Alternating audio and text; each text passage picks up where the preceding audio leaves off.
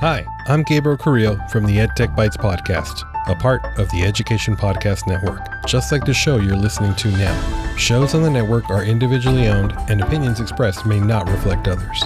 Find other interesting education podcasts at edupodcastnetwork.com.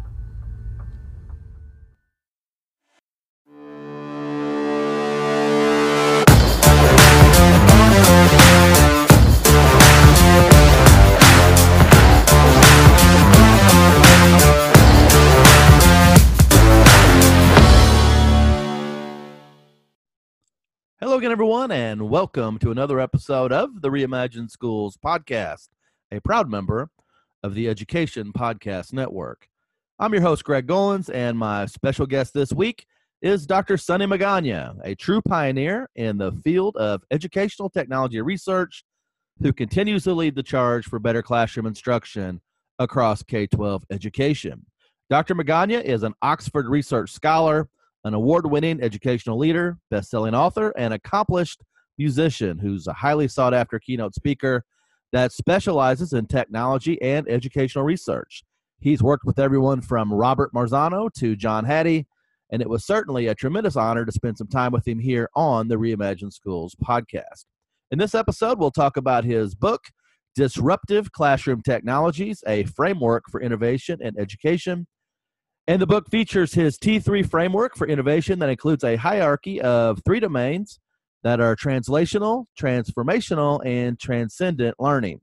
Dr. Magana also dispels the myth about digital natives and shares the truth about the role that technology alone plays in academic achievement in our classrooms. You just might be surprised with his findings as Dr. Magana provides a better path in this episode to disrupt the epidemic of low impact technologies in our schools. This was a good one, folks. So if you have an interest in the implementation of tech tools in the classroom, then this episode's for you. So be sure to share out with your fellow teachers and school administrators in your school district. As always, a big thank you to everyone out there that supports the show. Be sure to like, share, and subscribe wherever you find your favorite educational podcast. So let's get things rolling in 2020. My conversation with Dr. Sonny Magana begins right now.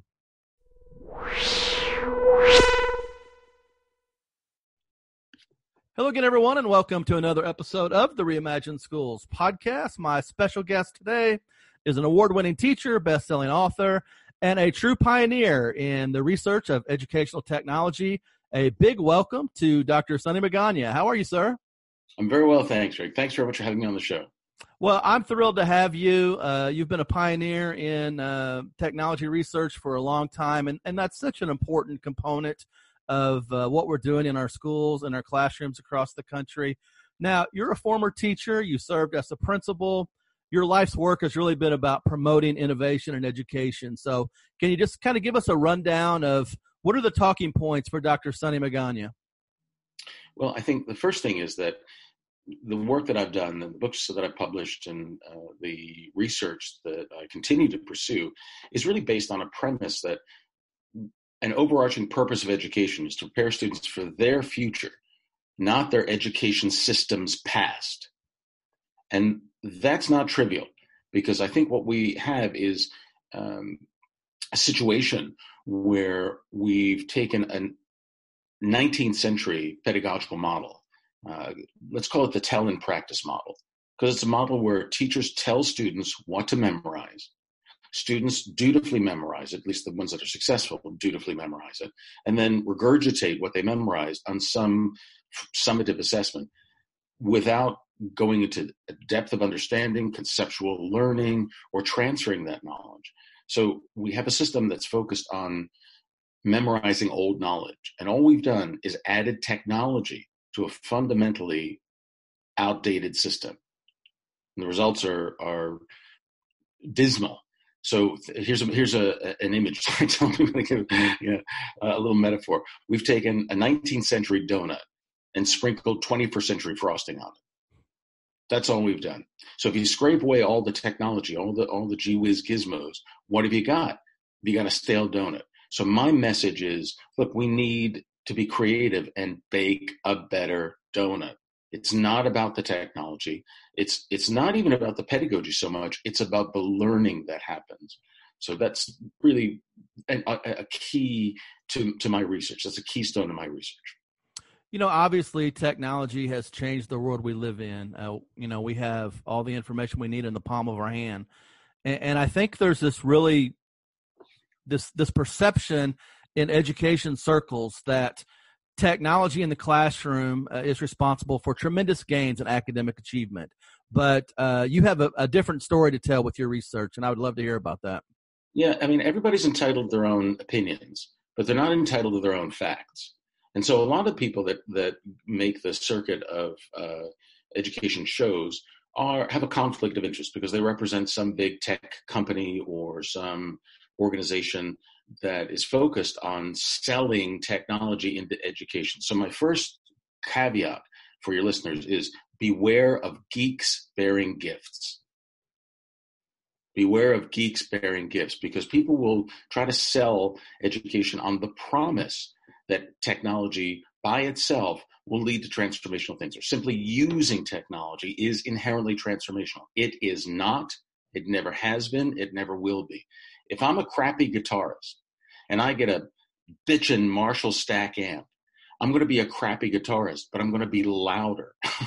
so, you know, you just add technology to, to, practice that isn't effective, you're not going to get much. So the, the reality is uh, the preponderance of evidence shows that the average impact of technology has been dismally low for far too long. And I work with, uh, I have the, the, great honor of working with John Hattie, who allowed me to publish some of his findings on his latest meta analysis on technology in uh, a research study uh, that I uh, uh, wrote, and, and uh, it's now published in the Oxford Research Encyclopedia. So let me tell you what he said. He, he uses effect size as the most effective measure to determine what has a positive influence on technology.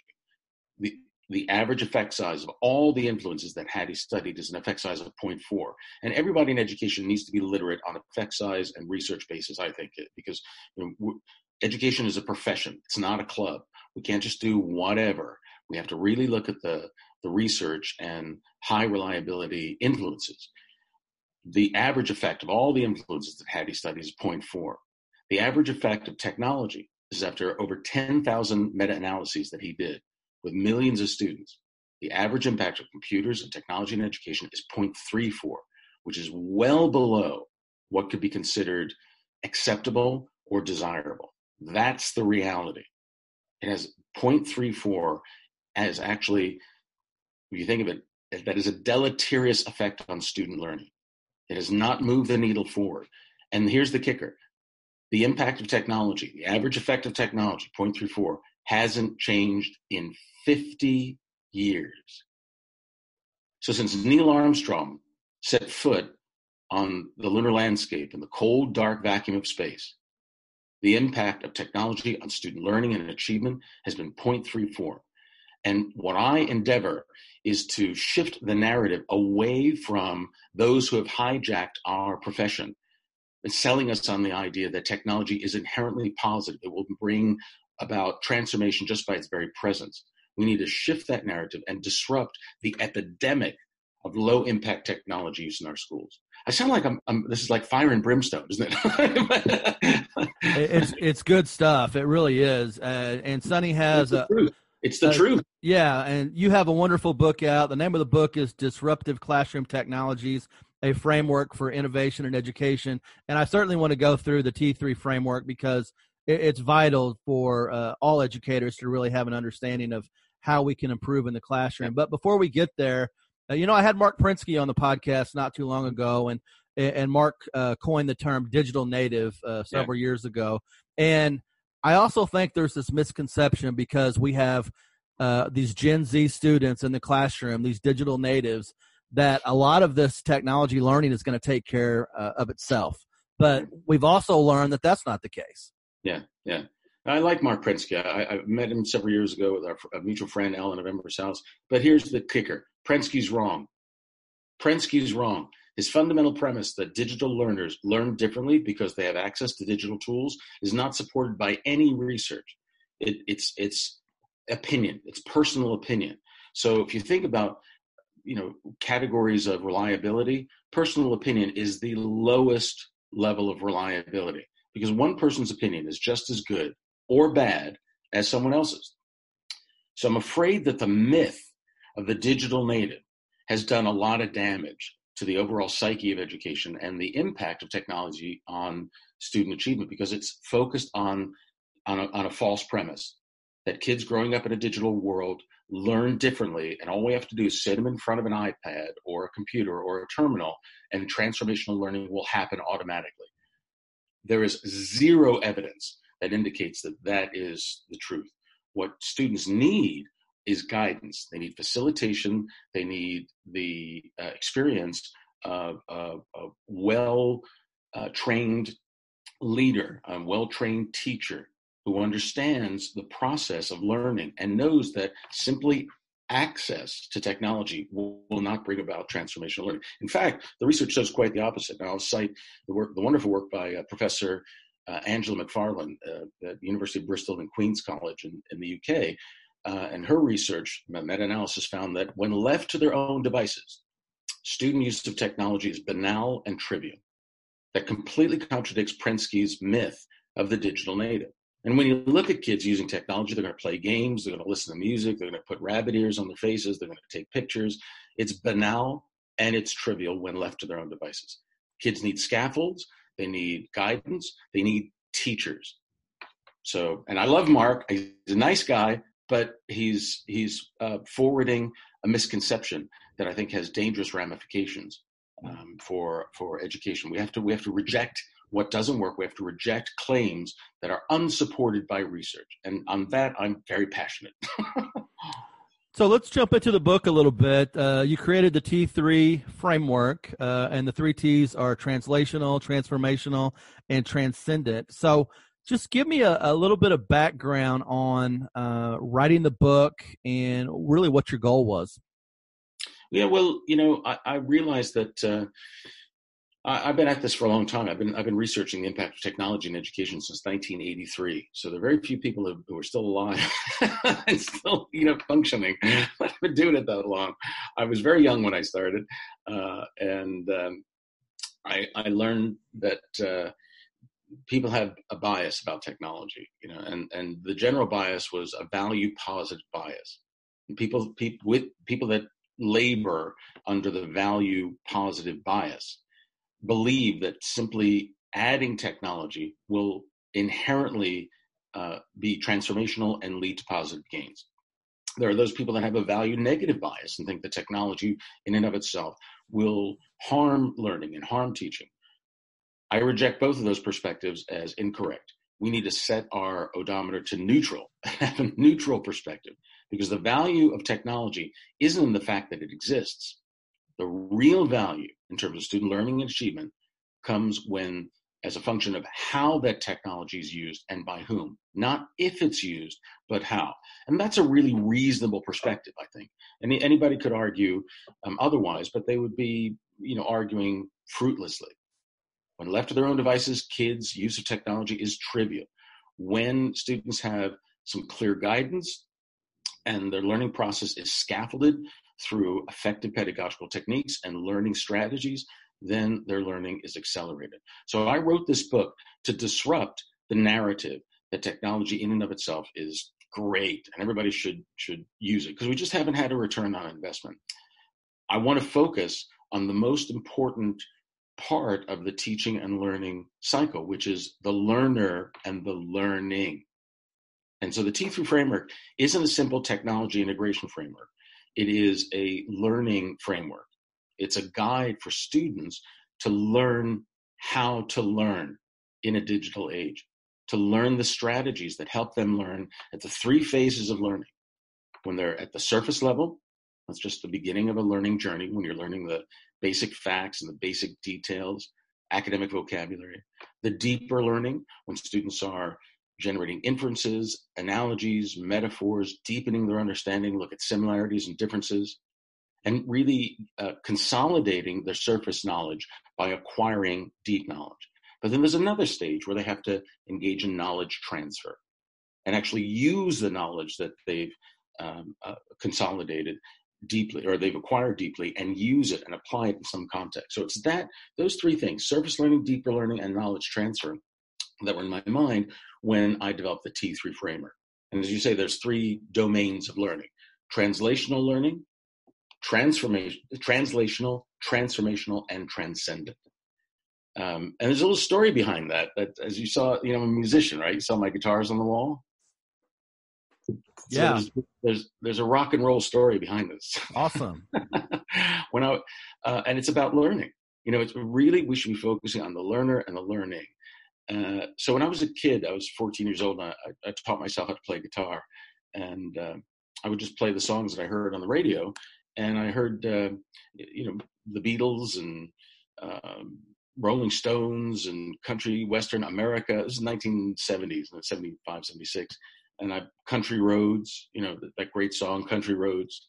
It's very simple. I was learning open chords. I was learning open G, C, D, E minor every now and then and uh, I was really happy with translating the songs that I heard from the radio onto my six string guitar. And I'd play around a campfire and made a lot of friends and learned how to learn basic open chords, learn how to learn to play guitar. And then I heard Eddie Van Halen. Game Van changer. Halen one just disrupted my world. It was a disor- It was what uh, the great uh, researcher and um, um, philosopher Kurt Lewin calls a disorienting dilemma. I heard eruption, which, if anybody's listening, put on eruption. It's 90 seconds that will change your life if you're a musician. Like I, it, I was so blown away by what Eddie was able to do with this technology uh, called the electric guitar. I couldn't go back to country roads. I couldn't go back to doing the same old things that I was doing before. I had to learn differently. So he, I heard him on a, a radio station give a an interview, and he said, "Look, if you're the kind of kid sitting around the campfire playing guitar, keep doing that because that's good for you. But know that you're in a stage, and if you want to get better, you got to go through another stage, which every great guitarist goes through." He said, "I call that the Chuck Berry phase." Every great guitarist has got to learn to rock out like Chuck, learn all those wonderful rock and roll riffs, the the hooks, the solos, transpose some different keys, start rocking out your songs. Every great guitarist goes through that stage where they're transforming their musicianship to get to the final stage where they're transcending what's known and creating their own unique music that's based on their own voice and choice. And so he gave me a framework to think about my guitar playing. I thought, you know, frameworks really help us. Frameworks help us make sense of complex phenomena, help us generate meaning. So the T3 framework is is really rooted in rock and roll. Because you know, if we're translational, we're just using technology to translate from analog to digital. It's kind of like playing country roads over and over again, metaphorically. It's good, but if you want to get better, know that, that that's a stage. You got to go through another stage that I call transformational technology use, and that's when you start rocking out and and and shift the locus of control to students. Not you don't let them you know run freely and as you know as Marc would would have people do, just have kids get in front of a computer and and interact. It's it's much more than that. They, there has to be uh, real guidance and scaffolding to that process, and that's transformational you have to go through that stage before you get to the transcendent stage and that's when kids are using technologies to solve to identify investigate and hypothesize solutions to wicked problems that matter to them Well, you know it's a good episode whenever you have a Van Halen reference. Um, I, I, there was something on the news just here recently. One of one of today's current pop stars was talking about the fact that they'd never heard of Van Halen, and I thought you've Huh. got you've got to be kidding me. it's Uh, classic Yeah, classic cla- rock classic rock. Yeah, and it's some you know uh, and really if you think about it what eddie was able to do was he was a tinkerer. He made his guitar. He, he didn't just use an, an off-the-shelf guitar. He fundamentally changed the electronics of his frankencaster. It was a stratocaster with a with telecaster uh, pickups and i think a, a gibson headstock i mean he just uh, he just took all these pieces together and created something that no one else had that's transcendent. When you create something, do something that no one has ever done before, you're really surmounting the limits of what's known. We can do that with educational technology. So now let's just think about the teaching, the, the learning side for a moment.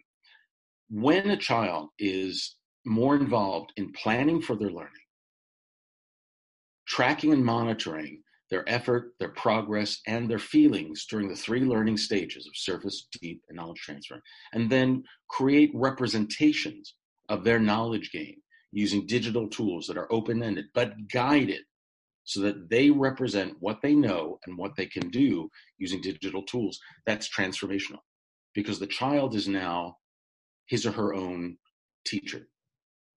And that, so the first element in the transformational domain of the T3 framework I call production.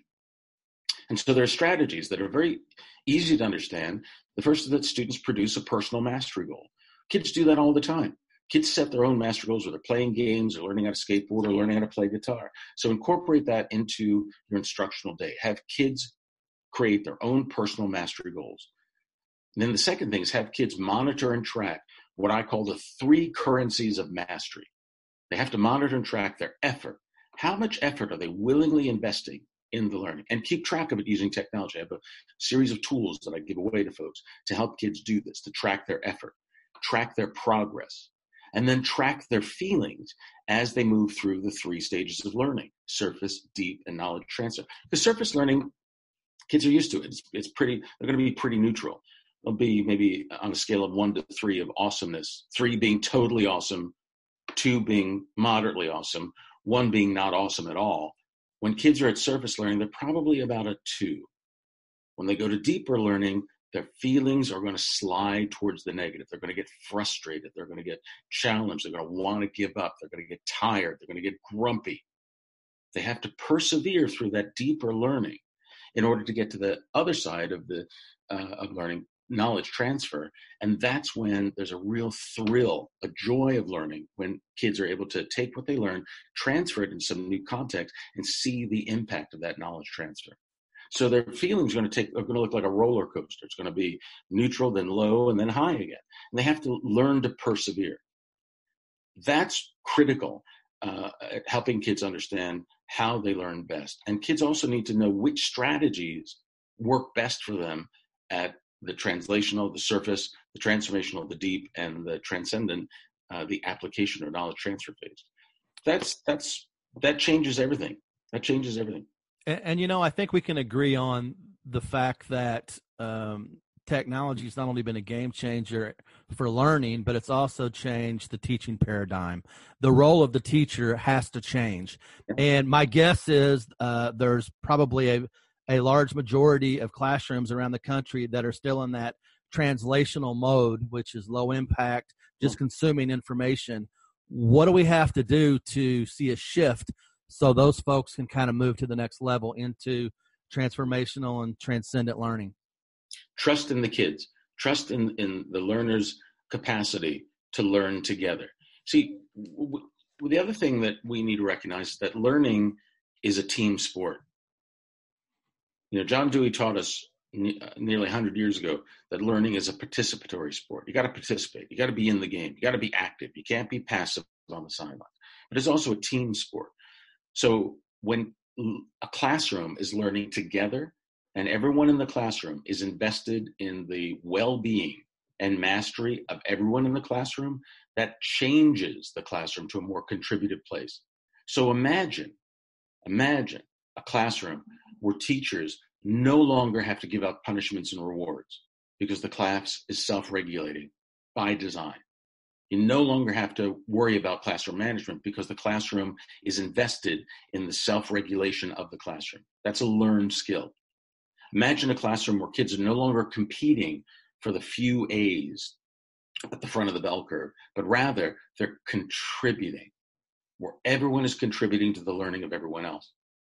That's the second element of the transformational domain that I call contribution, where students generate promises and commitments that uh, organize the classroom um, behavior and they learn to self regulate individually and collectively. And then they produce tutorials that teach someone what they now know. So when child uses something like Flipgrid or WeVideo or Screencastify or Screencast-O-Matic or any of a number of tools to create a tutorial, that's so much more powerful than simply consuming someone else's tutorial. So the child becomes the teacher. The child teaches someone else what they now know. And that's knowledge transfer that will deeply, that will uh, consolidate their deeper learning. And it's joyous. So that's the, the, the element of transformation or the element of contribution guides uh, teachers and whole systems to move towards more contributive learning. And that's transformational. The name of the book again is Disruptive Classroom Technologies, a framework for innovation and education. You can get that wherever books are sold. You also want to follow Sonny on Twitter at Sonny Magana and check out the website, maganaeducation.com. Dr. Magana does a lot of consulting work, so you can reach out to him. Uh, maybe you want to have him come and speak at your education conference or at your school. So, as we kind of uh, you know keep moving through this the the three frameworks one of the things you talk about that i absolutely love and i get excited about is you talk about solving wicked problems and you, you hit on that a little bit. Can you dive a little deeper into what that means to you? Sure. Uh, you know uh, the, the purpose of education is to help kids master current learning and also masterfully address future learning. Now the strategies in the t2 domain the transformational domain have an effect size of 1.6 that was peer reviewed. The research is now in the Oxford Research Encyclopedia for Education. It is powerful and it's credible. And effect size 1.6 is equivalent to quadrupling student learning. I'm going to say that again quadrupling student learning and achievement. T3 is the only conceptual model that exists in that rarefied space of peer review uh, and it's the, findings have been, been, replicated. So if you engage in those T, T2 strategies, uh, and you say you only double academic achievement, that means you're going to have more time in your instructional day to do things. Because a way of looking at doubling achievement, it'll take a student half as much time to master content. So what are you going to do with the time you get back? And that's when I suggest have kids use uh, technology to identify a wicked problem that matters to them and I, I uh, teach using the uh, Sustainable Development Goals, the SDGs from the United Nations, because those are 17 domains of wicked problems from life on land, life below water, ending gender inequality, high quality education, ending poverty. These are these are critical issues. Uh, ending uh, uh, disruptive global climate change. Kids need to learn to identify um, what are called wicked problems that are important, that are intractable, and is yet unresolved, and then use technologies to generate a, a, unique line of inquiry to raise awareness of the problem and develop solutions to that problem in an iterative fashion. And that belongs in the category I call transcendent technology use or transcendent learning, because kids are using digital tools to fundamentally make the world a better place by solving wicked problems that matter to them. And for most folks that do project based learning, the teachers give students projects to do, the teachers give students problems to solve. In the model that I suggest, have the students do it, have the students identify what matters to them, and then apply their learning to solve those problems to make the world a better place. Then they see their education not as an end to itself, but as a means to an end. This is moonshot thinking. This is this is fundamentally moonshot thinking, and we can do it. We put a man on the moon 50 years ago, and it took eight years from concept to realization. I am giving everybody a, a challenge, the T3 challenge, to double academic achievement, to double learning in your classroom by working less and teaching better, and allow students to identify struggle with, wrestle with, hypothesize solutions to wicked problems that matter to them. And that satisfies what I think is the, the purpose of education is to help kids master current knowledge first and then masterfully address future learning problems. Well, it's been a fascinating conversation, and I can't thank you enough for your time. Uh, before I let you go, I do want to uh, let you have a closing thought. I've heard you refer to the T3 framework as the rocket ship, and you just you just referenced moonshot thinking. So, what advice do you have with folks listening out there that uh, maybe are ready to dive in and to uh, create more transformational, transcendent classrooms? The first thing is uh, become aware of what's possible. You know, just like Eddie Van Halen gave me a framework to help improve my musicianship. The T3 framework will help improve your instructional life by uh, learning how to transfer the the cognitive load onto students, but take one step at a time. Don't feel that you have to get to the transcendent phase right away. Take your time. If you're not using technology very well or you're not using it at all, move from T0 to T1. That's significant. If, you, if you've never played guitar before and you've just been playing country roads, that's a big shift. That's a big change. Do one thing at a time, but know that there's a pathway and take your time. Evaluate your progress. And if you work with me, you get lifetime tech support. that is a wonderful perk right there, lifetime tech support. I, I might take you up on that myself. Um, the book again is Disruptive Classroom Technology, a framework for innovation and education. Be sure to get the book again wherever books are sold. The T3 framework is a game changer, folks. So, Sonny, I can't thank you enough, and I hope you have a wonderful holiday. It's my pleasure, Greg. Thank you very much for having me, and the same to you and yours. So that's a wrap, folks, on another episode of the Reimagine Schools podcast. Once again, a big thank you to Dr. Sonny Magana, one of the really good guys out there in the uh, ed tech space. So you want to follow Sonny on Twitter, uh, follow him at Sonny Magana. You also want to check out the website, maganaeducation.com. You can also search on Twitter by hashtag T3Chat and T3 Framework are both great resources to help you uh, improve your classroom technology instruction there in your school. So, just a super conversation, and I hope you enjoyed it as much as I did. And as always, folks, as we wrap it up, remember we're here for one reason and one reason only each time on the Reimagine Schools podcast, and that is to create better schools for kids.